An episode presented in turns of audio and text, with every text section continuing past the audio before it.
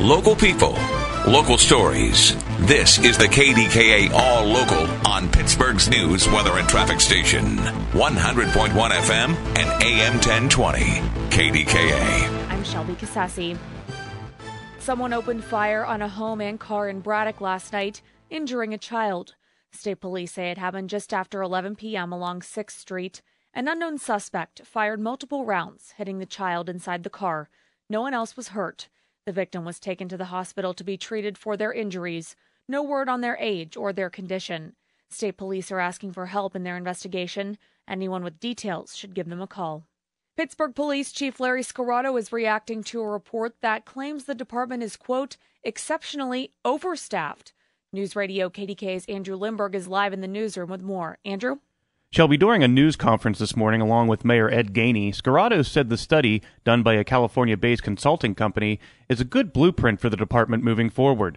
The study says that 188 officers should be shifted to other areas like gun violence prevention. Right. So the report speaks to the decrease in staffing and patrol operations, but it doesn't say that we should decrease the staff of the Bureau. So it talks about reallocation of those, of those resources. The study claims that officers can be shifted to other areas without sacrificing service, but the police union, city council, and others are calling for more hires within the department. Live in the newsroom, Andrew Lindberg, News Radio, KDKA. Thanks, Andrew. The Jack Stack Pool in Brighton Heights will reopen today after a fight and shooting near the pool last week. Mayor Ed Gainey and Scirotto are scheduled to host a news conference at the pool this afternoon to discuss ongoing security efforts. The pool has been closed since July 13th when police say a fight at the pool led to a shooting in a nearby street. 35 year old Darkale Bonner was killed in that shooting. Three people were displaced after a fire in McKeesport Tuesday night. Crews say it happened along Duquesne Avenue around 10 p.m. The fire started on the back deck and spread to the home. No one was hurt. The Red Cross is helping the people who lived inside. An aggressive swarm of bees is causing complications in cleaning up a downed tree in Forward Township.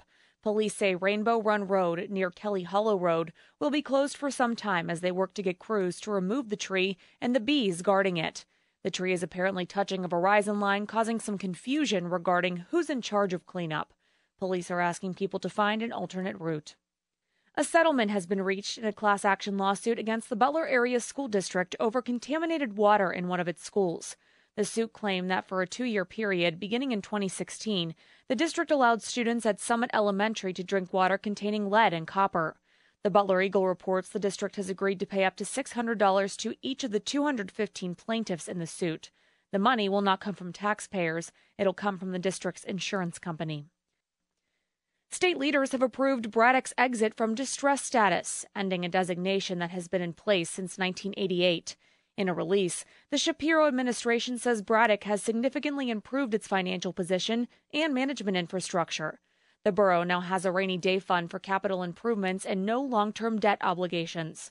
There are also no pending lawsuits or claims against the borough. It's the 24th municipality in Pennsylvania to recover from distress status.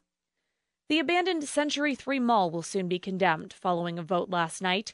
News Radio KDKA's Melinda Roeder reports. The West Mifflin Borough Council voted unanimously Tuesday night to move forward with condemnation. This comes after a judge this month fined the owners of the mall nearly a quarter million dollars. Las Vegas based Moonbeam Capital Investments bought the mall several years ago with plans to revitalize it, but never did. In the last few months, several people have been arrested for trespassing and vandalism at the mall. There was also an arson, and last month a teenager fell through the roof while filming a TikTok video there. Melinda Roeder, News Radio, KDKA. Search efforts are intensifying in Bucks County for a toddler and her baby brother who were swept away by flash floods over the weekend.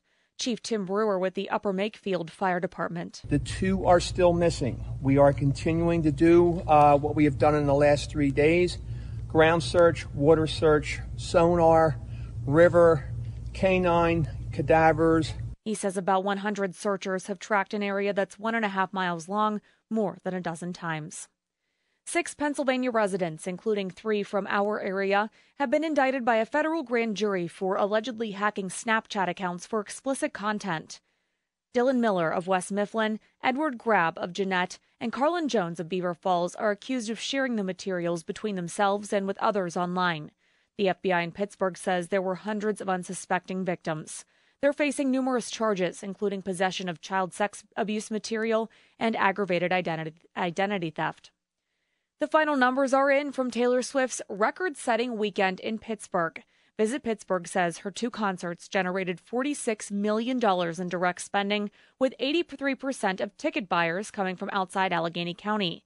Hotel occupancy in the county averaged 95% over that weekend, the second highest on record. Breaking news. News Radio. KDKA.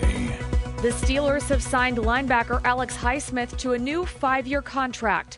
It's reported to be a massive $68 million deal that will make him among the top 10 highest paid edge rushers in the league.